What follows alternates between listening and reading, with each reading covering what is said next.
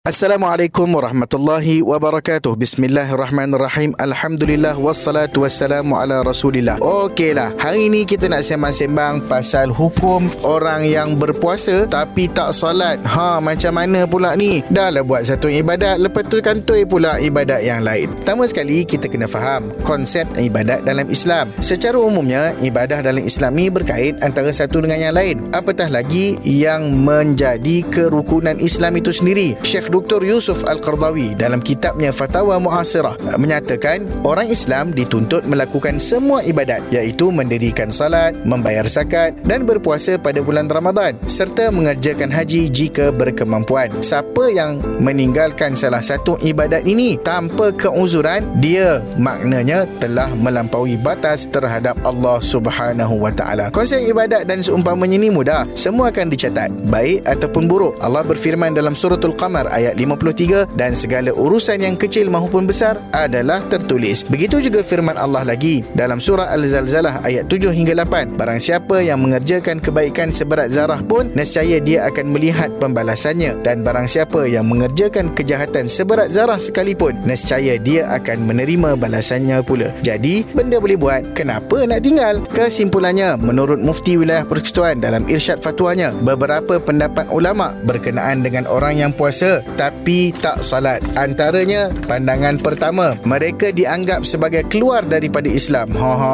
yang ni yang tak syok ni dan tidak sah puasa mereka. Hendaklah mereka bertaubat kepada Allah dan kembali mengerjakan salat. Inilah pendapat mazhab Hambali dan sebahagian ulama pada masa kini. Dan pendapat kedua pula adalah mereka yang tidak salat tetapi berpuasa dianggap puasa mereka itu sah tetapi tidak diberi pahala. Ini adalah pendapat kebanyakan ulama-ulama Azhar seperti Syekh Atiyah Saqar Mukhtar, Dr. Ahmad Arshid Basi, Dr. Muhammad Al-Bakri Ismail dan lain-lain. Kerana Nabi SAW bersabda, siapa yang meninggalkan ucapan yang keji dan beramal dengannya, maka tiada keperluan bagi Allah dengan sebab dia meninggalkan makan dan minumnya. Namun begitu, kami lebih cenderung kepada pendapat yang mengatakan puasa itu sah tetapi tidak ada pahalanya kerana menafikan rukun Islam yang sangat penting iaitulah salat. So, apa gunanya berlapar tanpa berpahala? Rugi kan? Benda boleh dapat pahala, kenapa tak ambil. So, apa nasihat ustaz kepada member-member kita ni? Setiap amat ibadah ada pahala. Begitu juga maksiat ada dosanya. Muslim yang berpuasa dapat pahala. Yang tak solat akan dikira berdosa kepada Allah Subhanahu Wa Taala. Dalam Al-Quran, Allah menghisap setiap kebaikan yang dilakukan walaupun sangat sedikit kebaikan yang dilakukannya. Allah juga hisap setiap kejahatan yang dilakukan walaupun sedikit yang kita lakukan. Cuma sikap mengutamakan puasa berbanding solat adalah sikap yang salah solat adalah tuntutan yang sangat besar. Ini kerana solat adalah rukun Islam yang kedua, manakala puasa pula merupakan rukun Islam yang ketiga.